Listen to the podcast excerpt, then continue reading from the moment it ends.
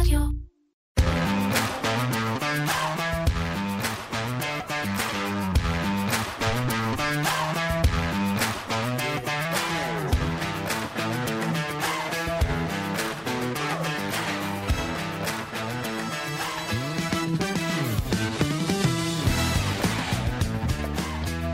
היינו אופטימיים, ולא. אני לא מדבר על האווירה שהייתה בחיפה בתחילת השבוע לקראת המשחק מול פריז, ואפילו לא על האווירה במגרש אחרי השער המוקדם של מכבי חיפה. אני מדבר על השווקים. כבר חשבנו בתחילת השבוע ששיא האינפלציה מאחורינו. היינו בטוחים שהעלאות הריבית הבאות יהיו מתונות יותר, ואפילו חשבנו שימי המינוס חמישה אחוזים במדדים בוול סטריט שייכים לעבר. אבל ביום שלישי השבוע בשעה שלוש וחצי הכל, כמעט הכל, התהפך. האינפלציה בארצות הברית חזרה לעלות, המדדים צנחו, תשואות האג"ח קפצו, הדולר זינק, ואנחנו נשארנו עם המון שאלות פתוחות לעתיד ועם קצת פחות אופטימיות. אז שלום וברוכים הבאים לפרק נוסף של פודקאסט מנועי הכסף של כלכליסט עם הכלכלן והאסטרטג הראשי של פסגות אורי גרינפלד. אהלן אורי. אהלן שי. אני שי סלינס, והיום בחלק הראשון נדבר על הסערה בשווקים, על האינפלציה האמריקאית וגם על זו הישראלית. בחלק השני נדבר על עדכון תוכנה. ולא על העדכון תוכנה שהיה איפשהו ביום רביעי של אה, אפל, אלא על עדכון תוכנה בשוק הקריפטו. וזה לא סתם עדכון תוכנה כזה שישפיע, שמשפיע על משהו כמו 200 מיליארד דולרים. אבל תחילה, אורי, אה, אה, אני רוצה לעבור על... אה, יש לנו, אה, אה, אני שוב מזכיר את זה, יש לנו קבוצה בפייסבוק, מנהי הכסף מדברים כלכלה, ואתם שואלים אותנו כל מיני שאלות שם, ואנחנו משתדלים לענות על כולם. אה, אנחנו לא תמיד מצליחים, אה, אבל אנחנו קוראים את אה, כולן, והשבוע, אורי, אני רוצה... להתמקד ב, אה, בשאלות, לדעתי, אה, שתי שאלות מעניינות שהציפו לנו שם, שממש ממש קשורות לפרק אה, היום.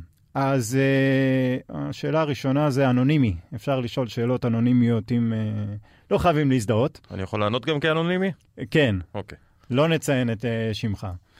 אז אה, אה, ככה, שואלים אותנו, רציתי לדעת האם האינפלציה השנתית היא הממוצע השנתי של מדד המחירים לצרכן שמתפרסם כל חודש.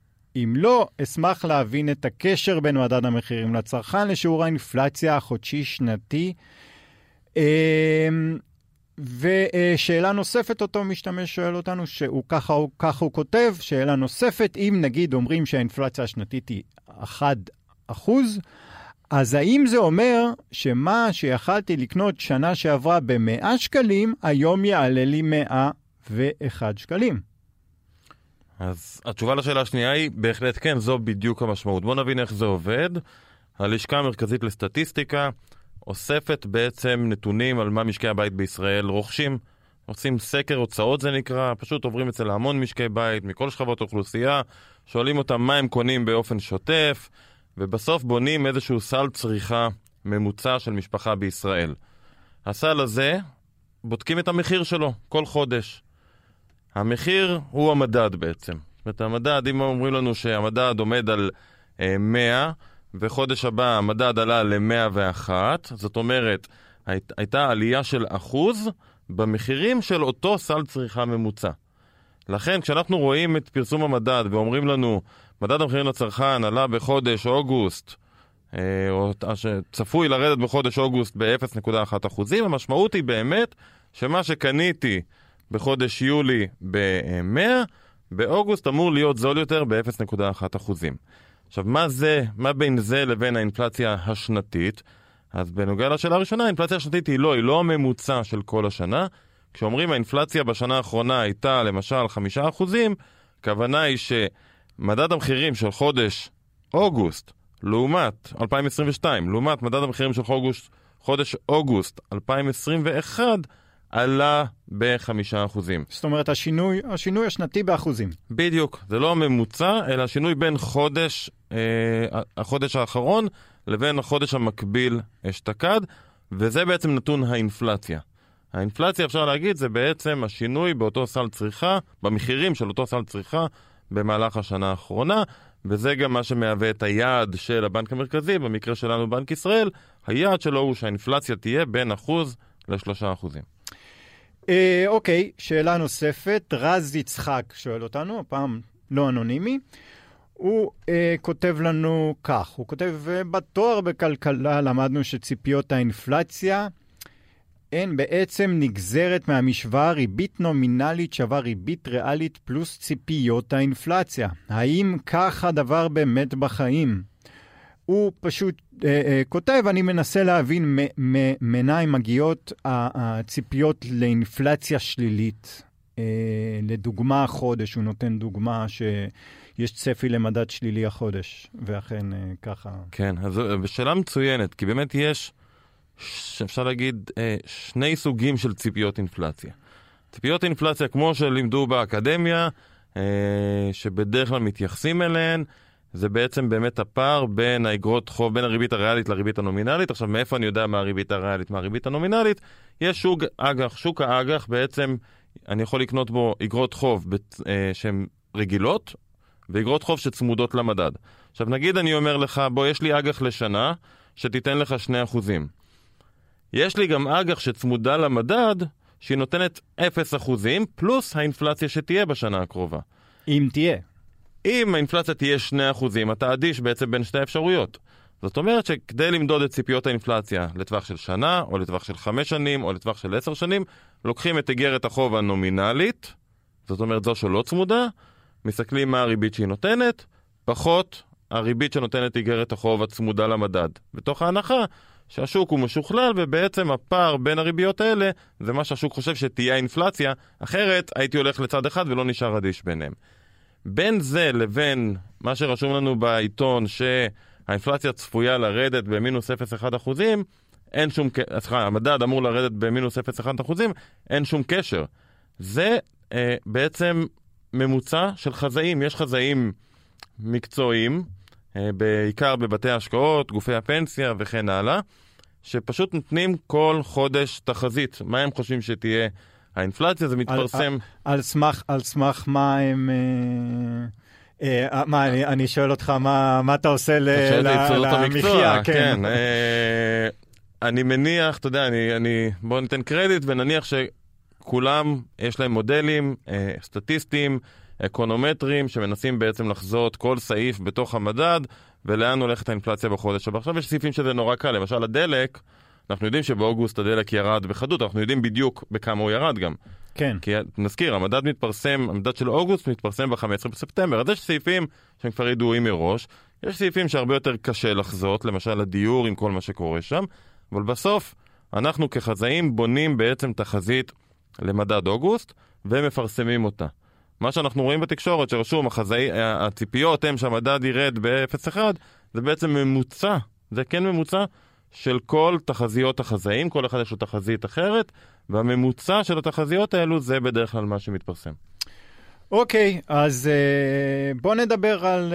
Uh, אגב, כן, רק כן. הערה קטנה, בנק ישראל פרסם לפני כמה שנים uh, איזושהי עבודה יפה, שהראתה שהתחזית אינפלציה הכי טובה שיש, זה בעצם הממוצע של החזאים. כל חזאי טועה פה ולפעמים פוגע, לפעמים טועה. הממוצע של החזאים זו תחזית האינפלציה שהיא בסוף הכי קרובה למה שקורה בפועל. אוקיי, okay. אה, uh, הזכרתי בקצרה, אנחנו uh, רק נגיד שהיום התוכנית מוקלטת ומשודרת לפני פרסום מדד המחירים לצרכן בישראל, ב, היום בשעה שש וחצי. ואכן התחזית היא, אה, אנחנו נדבר על זה עוד בסוף, אבל אכן התחזית היא לירידה של 0.1 אחוזים במדד אוגוסט, בדיוק. נכון? אוקיי, אז בואו נדבר על מה היה השבוע, ובהחלט היה מעניין השבוע. אה, כפי שציינתי, נתוני האינפלציה בארצות הברית יצאו ביום, ש... התפרסמו ביום שלישי לפני פתיחת המסחר בוול סטריט, ומה שהיה שם, אה, אה, ירידות של מעל חמישה אחוזים בנסדק, ארבע, מעל ארבעה אחוזים ב-S&P, ואתה יודע מה? לפני שנדבר מה קרה בדיוק באינפלציה והכל, המון אנשים, אני מניח שהרבה יותר אפילו אה, אותך, ביום כזה של ירידות, אה, אה, שואלים, אה, מה, מה עושים? מה קורה? מה, מה, לצאת הכל, לברוח, הכסף שלי שם, הפנסיה? אז דבר ראשון, לנשום. דבר ראשון, לנשום, דבר שני, לכבות את המחשב. בדיוק. אה, אה, אני לא זוכר מי, אבל אני, אה, באחד הכנסים של כלכליסט, מישהו מ... אה, אני חושב שזה היה אה, מ... אה, אחד הבתי השקעות אמר, הדבר הכי טוב למשקיעים זה פשוט לא להסתכל על התיק שלך מדי יום. בהחלט, אפילו לא מדי שבוע וגם כנראה לא מדי חודש. יש המון מחקרים שמראים שככל שאתה עושה יותר פעולות, ככה בעצם אתה בסוף מפס... מרוויח פחות או אפילו מפסיד. יש מחקר מדהים, אני לא זוכר מי פרסם אותו, אה, אפשר לחפש אותו אני מניח בגוגל, שמראה ש... 70% מה day traders, day traders זה בעצם סוחרים שסוחרים במהלך היום, עושים המון המון המון עסקאות, סוף היום הם כאילו סוגרים את כל הפוזיציה שלהם. 70% מסוחרי היום מפסידים כסף, כן. לאורך זמן.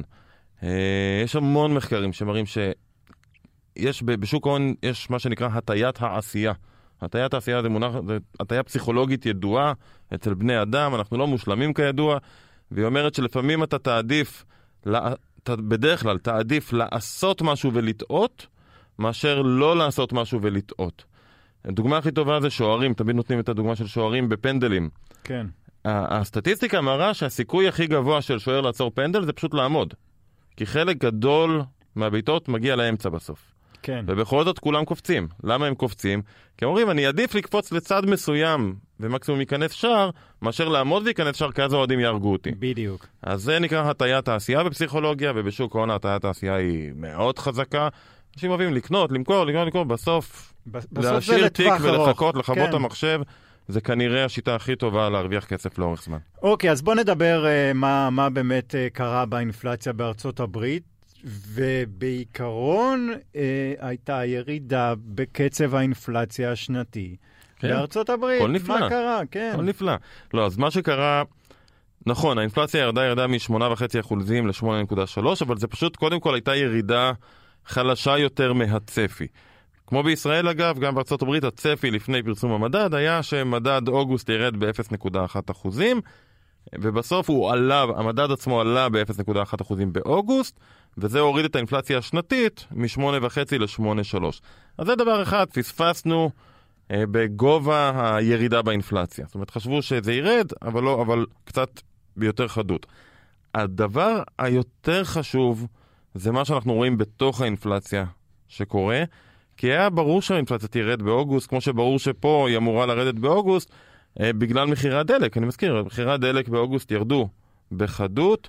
אה, גם בישראל, בישראל אפילו עוד יותר בחדות עם הבלו, אה, ולכן סך הכל האינפלציה יורדת. אבל אם מסתכלים על אינפלציית הליבה, אינפלציית הליבה זו האינפלציה פחות מה שקורה למחירי האנרגיה ומחירי המזון, שהם כרגיל מאוד תנודתיים.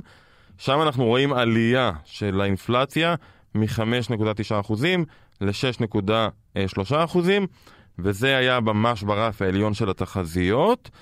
ואולי עוד יותר חשוב, גם כשאתה נכנס פה לתוך הסעיפים, אתה רואה שהאינפלציה מגיעה מ, לא ממחירי המוצרים, אלא ממחירי השירותים השונים, ושם זה רק הולך ומתחזק, וזה מראה לנו שהאינפלציה בארה"ב היא אינפלציה אמיתית שמגיעה בסוף ממה שקורה בשוק העבודה. האבטלה מאוד מאוד נמוכה. ש- שירותים רק מה? מה שירותים למשל זה שאני דיור, הולך... שירותי כן? דיור, שזה כמובן אחד הגורמים העיקריים. אנחנו רואים את סעיף הדיור בארצות הברית בזינוק של 6.2 אה, אחוזים בשנה האחרונה.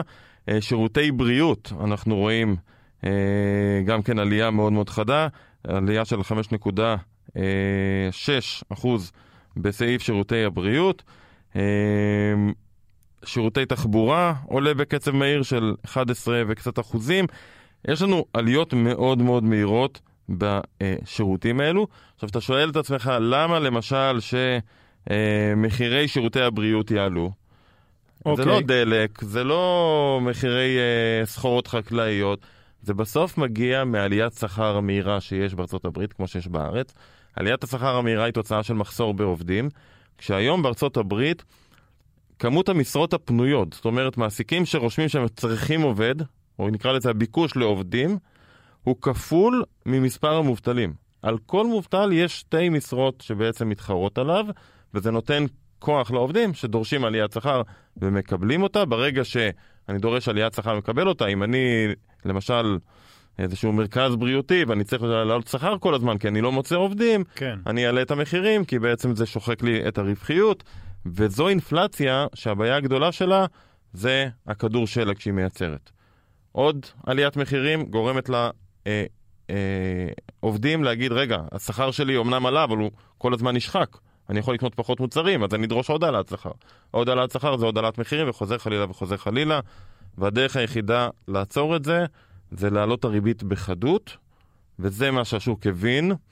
אה, אתה יודע אוקיי, מה? אוקיי, כן, אבל אני רוצה במילה כן לשמוע על התגובה של השוק. מה, מה, מניות טכנולוגיה? כן, כן, כל, בכאלה מצבים שבהם הציפיות לריבית הפד מתעדכנות בכל כך חדות כלפי מעלה, מי שיורד הכי חזק זה בדרך כלל מניות טכנולוגיה, מניות צמיחה, שיהיה להם יותר קשה לייצר רווחים בסביבת ריבית גבוהה. מה שמחזיר אותי לנאום של פאוול, אם אתה זוכר, לפני שבוע וחצי זה היה, שבועיים, שאמרנו שאחרי הנאום ישב אחד הבכירים בפד, אה, קשקרי, שהוא אחד הבכירים שם, והוא אמר בשידור חי, איזה יופי ששוק המניות ירד בעקבות הנאום של אה, ג'רום פאוול. כן. כי סוף סוף הם מבינים מה אנחנו רוצים לעשות. עכשיו, זה שבכיר בפד שמח כששוק המניות יורד זה דבר חריג מאוד. כן. והנה, זה מה שקורה. השוק סוף סוף מבין שהפד לא רק ממשיך לעלות הריבית מהר, השוק היום מתמחר כבר ריבית גם בסוף שנה ברמה של 4.4 אחוזים, שלפני זה זה היה 3.5 אחוזים. אז מבינים שהוא גם יעלה את הריבית בפגישה הקרובה. שבוע הבא. שבוע הבא בשלושת רבעי אחוז. יש כבר אפילו הסתברות של בערך שליש, שאולי יהיה, תהיה העלאה של אחוז שלם, אבל גם שימשיך קדימה, וגם שהריבית תישאר גבוהה הרבה זמן. כי בוא נגיד, נשים את זה על השולחן, והפד מבין את זה, ופאוול רמז לזה, אולי לא מספיק. כן. הדרך היחידה לעצור את האינפלציה, זה להוביל את המשק האמריקאי למיתון, לגרום לשיעור האבטלה לעלות, עד שנגיע למצב שבו אין כל כך הרבה משרות פנויות ביחס לעובדים, והעליית שכר הזאת תיפסק. כן. זו הדרך. זאת אומרת, כשאני קורא אנשים שאומרים, אה, הפד אה, לא יצליח להתחמק ממיתון, זו, זו פרשנות לא נכונה. הפד רוצה, זו המטרה שלו, להביא את המשק למיתון. הוא יכול להגיד הרבה פעמים שזה לא המטרה, ואנחנו מקווים שזה לא יקרה, זו המטרה שלו. אין כן. לך שום דרך להעלות את שיעור האבטלה בלי לייצר מיתון. ולכן זה מה שהולך לקרות בארצות הברית, הריבית תמשיך לעלות, יהיה מיתון, שיעור האבטלה יתחיל לעלות, ורק אז הפד יירגע ויוריד את הרגל מהבריקס. Uh, טוב, האמת שאנחנו יכולים לדבר על, על, על מה היה עוד המון, אבל uh, אנחנו רוצים uh, לדבר גם על מה שקרה היום בקריפטו, אבל לפני כן נעשה הפסקה קלה לשיר שברוח התקופה, אפשר להגיד? בבקשה. תודה רבה שחזרתם אלינו, אנחנו בחלק השני, ואנחנו הפעם נעשה איזשהו, איזושהי הפסקה קלה מאינפלציה וריבית וכל הדברים האלה, ונדבר קצת על שוק הקריפטו ועל משהו שקרה היום, לפנות בוקר, שציפו לו כבר אה, לא מעט זמן. ועל מנת שנבין על מה אנחנו מדברים, ואולי גם אה, נקבל כמה תשובות לשאלות. נמצא איתנו על הקו אה, אה, אורי אה, ארדמן, שהוא יזם ומשקיע בתחום הקריפטו וההון סיכון. שלום אורי. היי, מה העניינים חברים? אהלן אורי. כיף, אה, כיף להצטרף אליכם. יופי, תודה רבה שהצטרפת. אה, אתה יכול בצורה הכי פשוטה שיש להסביר מה קרה ולמה אנחנו... למה זה חשוב ולמה זה מעניין? כן, אז אה, זה אירוע גדול מה שהיה היום, ושוק הקריפטו אה, מצפה לו כבר, אני חושב, שנתיים-שלוש. אה, ומה שקרה בצורה הכי פשוטה זה שרשת האתריום עברה משיטת חישוב שקוראים לה proof of work לשיטת חישוב שנקראת proof of stake. עכשיו, המילים הבומבסטיות האלה בסופו של דבר יורדות אה, לכמה דברים נורא נורא פשוטים. הראשון שבהם הוא שהשיטה אה, השנייה, השיטה שעברנו אליה, צורכת 99.95% פחות אנרגיה, אה, והיא תאפשר בהמשך לרשת האתריום להיות הרבה יותר סקלבילית. כיום רשת האתריום יכולה לעשות משהו כמו כמה עשרות טרנזקציות בשנייה. רגע, אני יכול לעצור אותך רגע? כן, כן, למה, כן, למה, למה זה בכלל, אה, למה אם אני מעביר אה, אה, אתריום ממני לאורי שיושב פה לידי, למה זה צורך הרבה אנרגיה? אה, לפני זה היו מיינרים, היו קוראים, שהיו צריכים להפעיל ציוד מאוד יקר אה, שצורך הרבה מאוד חשמל, בעצם לפתור סוג של חידות מתמטיות ודברים כאלה כדי להצליח לחשב אה, אה, כל טרנזקציה ולהעביר אתריום אחד למקום אחר. וברגע שהשיטה משתנה, זה נקרא עכשיו ולידייטור, אה, אז למעשה, למעשה זה, זה צורך הרבה פחות אנרגיה, זה לא מבוסס על אה, חיבור מאוד אה, לחשמל וחומרה מאוד מאוד יקרה ובזבזנית, אה, ובעצם זאת הבשורה הגדולה. אבל אורי, קודם כל, מבחינת טיימינג, מדהים, זה הזמן באמת להתחיל לחסוך באנרגיה עם מה שקורה באירופה.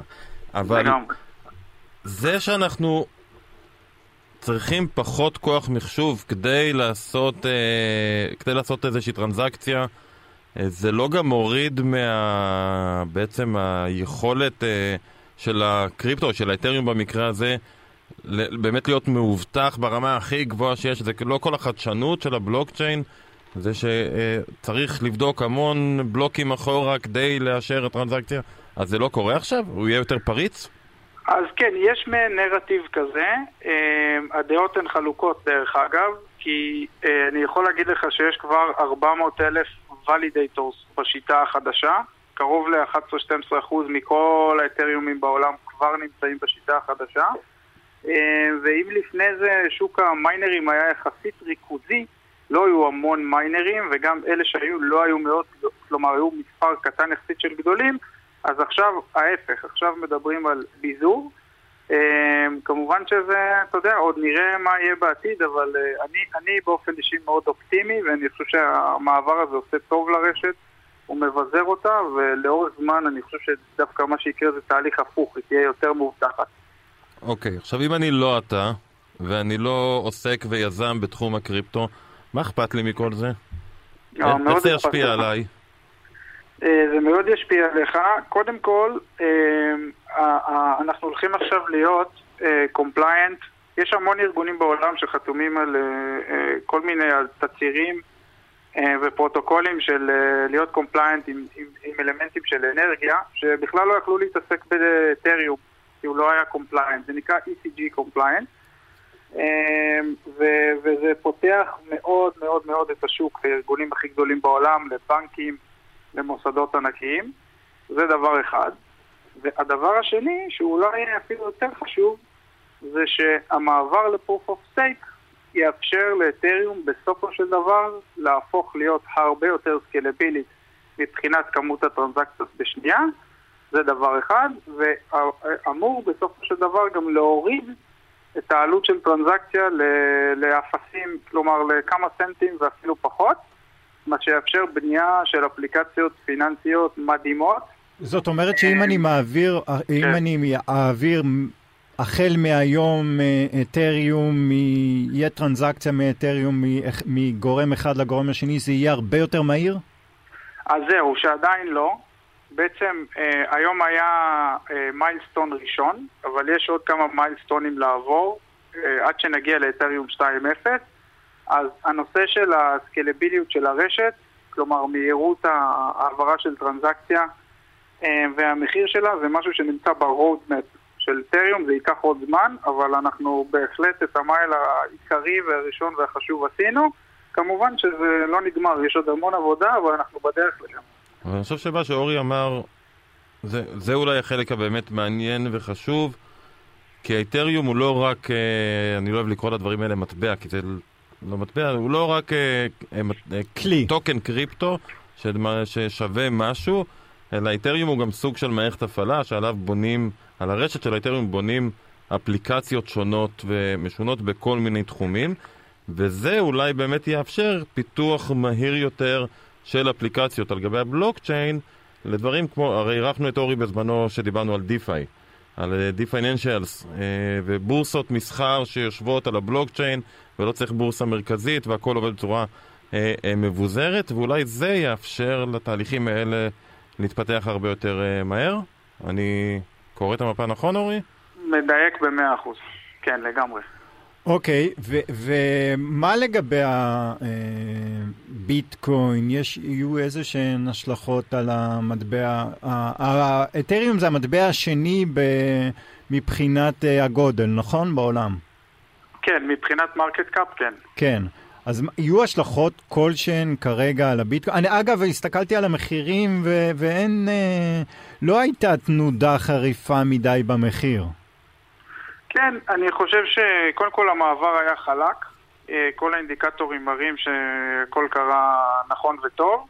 לגבי המחיר, השוק ציפה לזה הרבה זמן, אז אה, לעניות דעתי, בוא נגיד ככה. היה מתומחר. כן, everything was priced in. אה, אז כן, ולגבי ביטקוין, גם שם מתחיל תהליך innovation, זה נקרא Lightning, שאמור להפוך אותו ליותר סקלבילי. שם אני קצת פחות אופטימי לגבי הטווחי זמן. למה? אמ, הטכנולוגיה היא יותר מסובכת, והביטקוין הוא לא כמו אתריום, כמו שאורי אמר, נולד להיות uh, תשתית. הוא יותר נולד להיות מעין, מעין, uh, מעין פלטפורמה יותר לפיימנט ודברים כאלה. Uh, אני פחות אופטימי, אבל יש, uh, יש תנוניות ראשונות של זה. Uh, ואני מאוד מאוד מקווה, זה, נורא, זה מאוד מאוד טוב לעולם שהמערכות האלה יהיו יותר... Uh, ידידותיות לסביבה ויותר סקלביליות, זה באמת חשוב, גם להתפתחות של הטכנולוגיה ושל השוק. אורי, בלי קשר לאיתריום, ראיתי השבוע כותרת אה, על סין, מה שקורה שם, הרי הממשל הסיני עשה בין על מסחר בקריפטו, והייתה תקופה שכאילו סין נעלמה ממפת הקריפטו, ופתאום זה חוזר. אה, איך זה עובד? זאת אומרת, אם יש ban של הממשל, עדיין יכולים אה, לשבת אנשים בסין ולעשות אה, מסחר בקריפטו ולהבריח כנראה את הכסף שלהם החוצה מחוץ לסין אם הם חוששים שיקרה שם משהו? כעיקרון כל אחד שיש לו לפטופ אה, או איזשהו משהו שמחובר לאינטרנט יכול להחזיק אה, קריפטו על, ה, על המחשב שלו. אה, אף מדינה לא יכולה בעצם לעשות בין על זה שיהיה לך ארנק קריפטו, זה היופי של הטכנולוגיה הזו, וכמובן גורר גם אתגרים וקשיים רגולטיבית, אמ, אבל אה, אם אזרח סין רוצה להיות, רוצה להחזיק קריפטו, הוא בטוח יכול. הוא רק לוקח סיכון אבל. הוא לוקח סיכון. Uh, תראה, אני רוצה גם לשאול אותך עוד שאלה בכללי. תראה, השנה, או אפילו יותר... קצת פחות, הייתה נורא מטלטלת לשוק הקריפטו. אני יודע שאתה מהתחום, וזה אה, בערך כמו שישאלו אותי, תגיד, לאן התקשורת הכלכלית הולכת? אה, אבל אה, בכל זאת, תנסה להסביר לנו על הטלטלה שעברה, ואתה יודע, אה, אה, ב, ב, בתור אחד שלא מומחה בעניין, אני ראיתי את הביטקוין ב-60 אלף דולר, ועכשיו אני רואה אותו ב-20 אלף דולר. משהו קרה שם. כן, אז מבחינת הצד של המחיר, אני לא נביא, אה, אני גם לא יודע, אתה יודע, אה, מה יהיה מחר. אני חושב שקרו שני דברים. הדבר הראשון שקרה זה ששוק הקריפטו הוא בקורלציה מאוד גבוהה עם שווקי ההון. אם אני לא טועה, עם נסדק מעל 90 אחוז, אה, וכשנסדק עולה קריפטו עולה וההפך. כן, וזה בניגוד למה שסברו בהתחלה. מה שהוא אמור לעשות. כן, לרעתנו לגמרי. כן. לרעתנו לגמרי. אה, אנחנו אה, ציפינו שזה לא יהיה ככה, אבל, אה, אבל, זה, אבל זה מוכיח אחרת, זה דבר אחד. והדבר השני זה שהיו ברוקרים כמו צלזיוס ואחרים שבעצם ניצלו, אני לא אגיד ניצלו, זו אולי לא המילה הנכונה, אבל לקחו בעצם כסף fiat money או, או קריפטו של אנשים ב centralized, בעולם האמיתי, והפקידו אותו בכל מיני פרוטוקולים ועשו כל מיני מניפולציות כאלה ואחרות להשיג תשואה דרך ה-DeFi. אז מעין, תחשבו על בנק שלוקח כספים של לקוחות והולך ל-DeFi. עכשיו, ככל הנראה, חלק, מה, חלק מהדברים האלה נעשו בצורה בלתי אחראית ועם ניהול סיכונים לא, לא מוצלח במיוחד. אה, והתוצאה היא שהרבה מהברוקרים האלה קרסו. אה, וזה גם כן תעודת עניות לתחום, חד משמעית, אין כאן שאלה. אבל יש אה, גם משהו אופטימי שיצא מזה, שרואים שהמערכות של ה-Decentralized Finance עמדו ב-100%, אף אחת לא קרסה. ואני אגיד יותר מזה, סלזיוס כנראה הולכים לפשיטת רגל, ואם תסתכלו, הם החזירו את כל ההלוואות שהיו להם מול ה-DeFi, אה, וזה מוכיח שאינפורסמנט של קוד הוא כנראה עדיף מבתי משפט, מה שנותן חיזוק לאינוביישן של DeFi. מעניין. אוקיי, אה, תודה רבה שדיברת איתנו, אורי. אני מאמין שנדבר איתך עוד אה, מתישהו בעתיד. שנגיע ל-40 אלף. כן.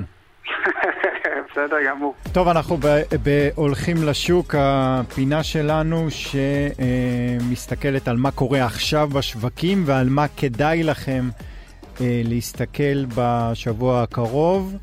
ואורי, אני רוצה להתחיל עם השווקים. אה, יריד... כרגע המסחר בוול סטריט מנהל בירידות קלות עד חצי אחוז.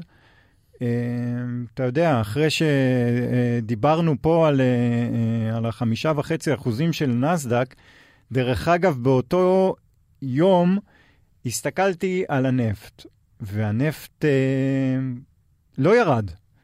אפילו עלה. אפילו עלה, כן.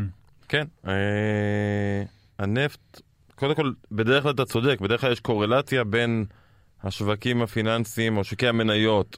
לנפט, כי בדרך כלל כשהשוק זז, הוא, שק, הוא זז בגלל אה, צפי נגיד לצמיחה מהירה. צמיחה מהירה גם אומר שיצטרכו יותר נפט, וחוזר חלילה. אז הדברים בדרך כלל כן קורלטיביים. כן. מה שקרה זה שהשוק ירד בגלל נושא הריבית לגמרי.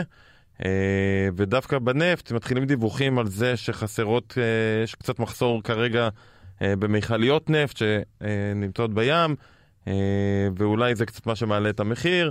אה, לא מצליחים גם, אנחנו רואים שאופק לא, לא מדברים על אה, אה, איזשהו מהלך שאולי צפו שיעשו כדי לעזור לעולם ולהגדיל את התפוקה, כדי להוריד את המחיר. אז בינתיים הם לא, לא ממש משתפים פעולה. אולי על זה נוסיף גם את השימוש של ארה"ב. ביידן משתמש ברזרבות. לארה"ב יש רזרבות נפט גדולות, ובשבועות האחרונים הם משתמשים, זה רזרבות שפעם נועדו למלחמה.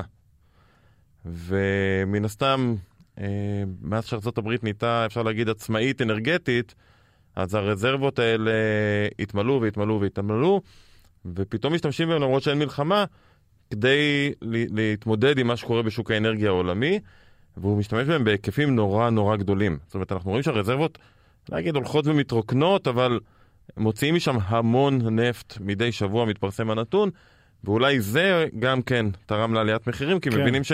ההיצע שיש לארה"ב, ואולי תצטרך מתישהו לחזור לקנות נפט בעולם בהיקפים גדולים, אולי זה משהו שגם כן ישפיע. כן, בהחלט. אני רק אה, אה, אציין שכל הירידות האלה שאנחנו מדברים פה בוול סטריט, דווקא הבורסה הישראלית הפגינה יחסי... אתה יודע, הבורסה בישראל, יש לה הרבה עניינים של תזמון. תמיד אתה, אה, יש את היום ראשון שרק פה סוחרים. לא היו ירידות כאלו חדות בבורסה אה, של תל אביב. להגיד שאנחנו הטובים לא, בעולם, לא, זה, לא. אני כל פעם, כל פעם שומעים את זה וכל פעם לא. רואים את זה בכותרות, אבל צריך לזכור שהבורסה הישראלית, פשוט בגלל המבנה של המדדים פה, אם אתה מסתכל סקטוריאלית, למשל אין הרבה חברות טכנולוגיה במדדים בישראל. רוב חברות הטכנולוגיה הגדולות הישראליות בעצם נסחרות בנסדק. יש קצת שנסחרות גם פה. כן. אז מה שקורה זה שפשוט ההרכב הסקטוריאלי של המדדים בישראל הוא הרכב הרבה יותר דפנסיבי במהות שלו לעומת המדדים בארצות הברית. ולכן תמיד כשהשוק בעולם יורד, השוק בישראל יורד בפחות. זה כמובן שאומר גם שכשהשוק בעולם עולה, השוק בישראל עולה פחות, ומה השוק עושה יותר עולה או יורד? לאורך זמן עולה. בדרך כלל כן. הוא עולה, לאורך זמן המדדים עולים, ולכן ישראל לאורך זמן גם נותנת תשואות פחות טובות למשקיע מאשר אה, ארצות הברית. וגם אבל... צריך לזכור את הדולר. גם צריך לזכור את הדולר, אבל זה בסוף כן מה שנקרא safe haven. זאת אומרת, יש פה כן, כשיש ירידות בעולם, אם אתה צופה שאנחנו הולכים למקום לא טוב, אז כן נכון דווקא להיות יותר במדדים בישראל, כי הם נותנים איזושהי, כרית בתקופות סוערות כאלה. ב- אה, כן. אה, טוב, בוא נדבר, בוא נדבר על מה יהיה. ויש בעצם שלושה אירועים שמעניינים אותנו בשבוע הקרוב, ישראל, אירופה וארצות הברית. נתחיל בישראל, הזכרנו את זה קודם, אה, היום בשעה שש וחצי, אה, פרסום של הלשכה המרכזית לסטטיסטיקה, מדד המחירים לחודש אוגוסט, וירידה. כן, הצפי הוא ירידה של 0.1 אחוזים, בדיוק כמו בארצות הברית, הייתה, היה אותו צפי, לצפי בארצות הברית לא התממש, וכמו שאמרנו, האינפלציה שם עלתה. אני חושב שבישראל, אתה יודע, זה, זה הצפי, לא להגיד שאם זה יהיה ככה או אחרת, אף אחד לא יודע. אם היינו יודעים שתהיה הפתעה, אז ההפתעה כבר הייתה בתוך הצפי. אבל אה, כן, מה שיהיה חשוב לשים לב, זה בדיוק כמו בארצות הברית, זה מה קורה בתוך האינפלציה. זאת אומרת, אם אנחנו מסתכלים על האינפלציה השנתית בישראל, היא צפויה לרדת, נגיד שהצפי של המינוס 0.1 אכן מתממש, האינפלציה השנתית צפויה לרדת מ-5.2% ל-4.8%.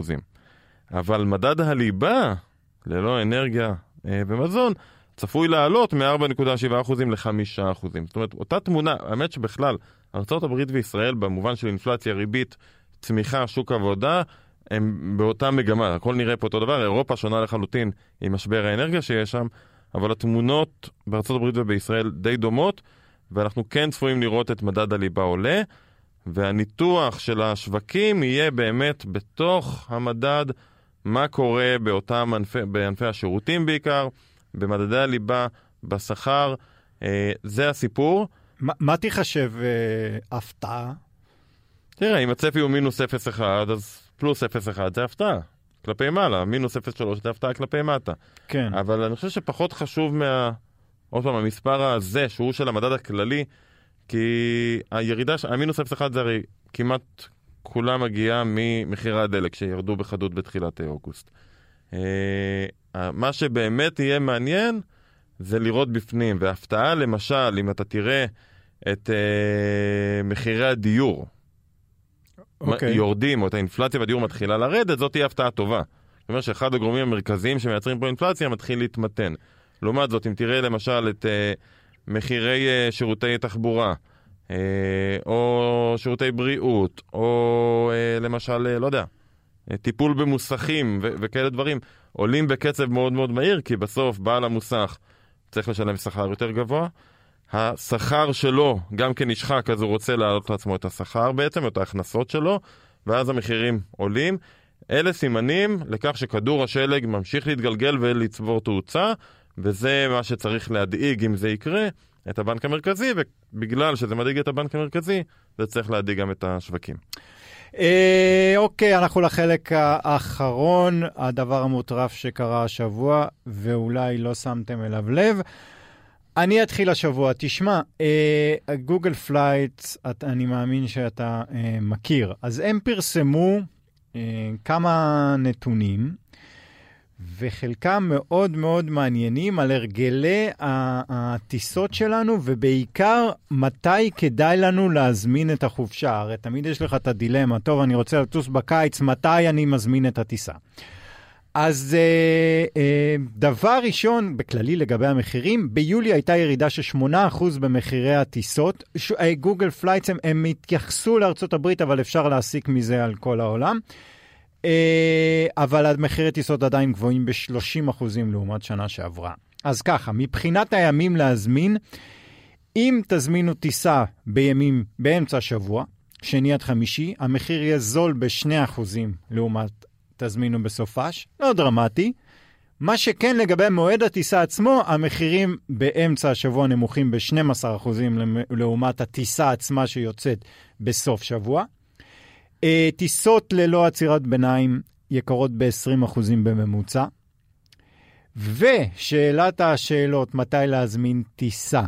אה, אז ככה, כאמור, המחקר הזה נעשה בארצות הברית, והמועד הזול ביותר לטיסות מקומיות הוא 44 ימים לפני. טיסות ארוכות של אה, אה, טרנס-אטלנטיות, אה, אה, אירופה, ארצות הברית, עדיף לכם להזמין 129 ימים לפני, וואו. בממוצע, כן. וטיסות בינוניות של חמש שעות, כמעט 60 ימים לפני. תמיד עדיף לפני ולא ברגע האחרון. לא, כן, זה אין שאלה. זה ברור. אה, יפה. אני... למרות שיש להם קצת אינטרס, אז אה, עזוב. כן. אה, אני ראיתי השבוע, איך אומרים, אינפוגרפיקה? כן, ממש יפה. אתה יודע מה, נשים את זה בפייסבוק? כן. על uh, האתרים הכי פופולריים באינטרנט מאז שנת 1993 ואיך זה מתפתח לאורך זמן. אוקיי. זה מאוד יפה, אתה רואה שם את העלייה של גוגל ופייסבוק וכל זה, אבל המסך הראשוני של מי היו האתרים הפופולריים יותר ב-1993 ומי קיים היום. הראשון, אמריקה אונליין, כן. היסטוריה. השני, Prodigy, אני לא, לא ידעתי אפילו מה זה. אתה זוכר אתר בשם אני זוכר Prodigy? להקה. להקה כן.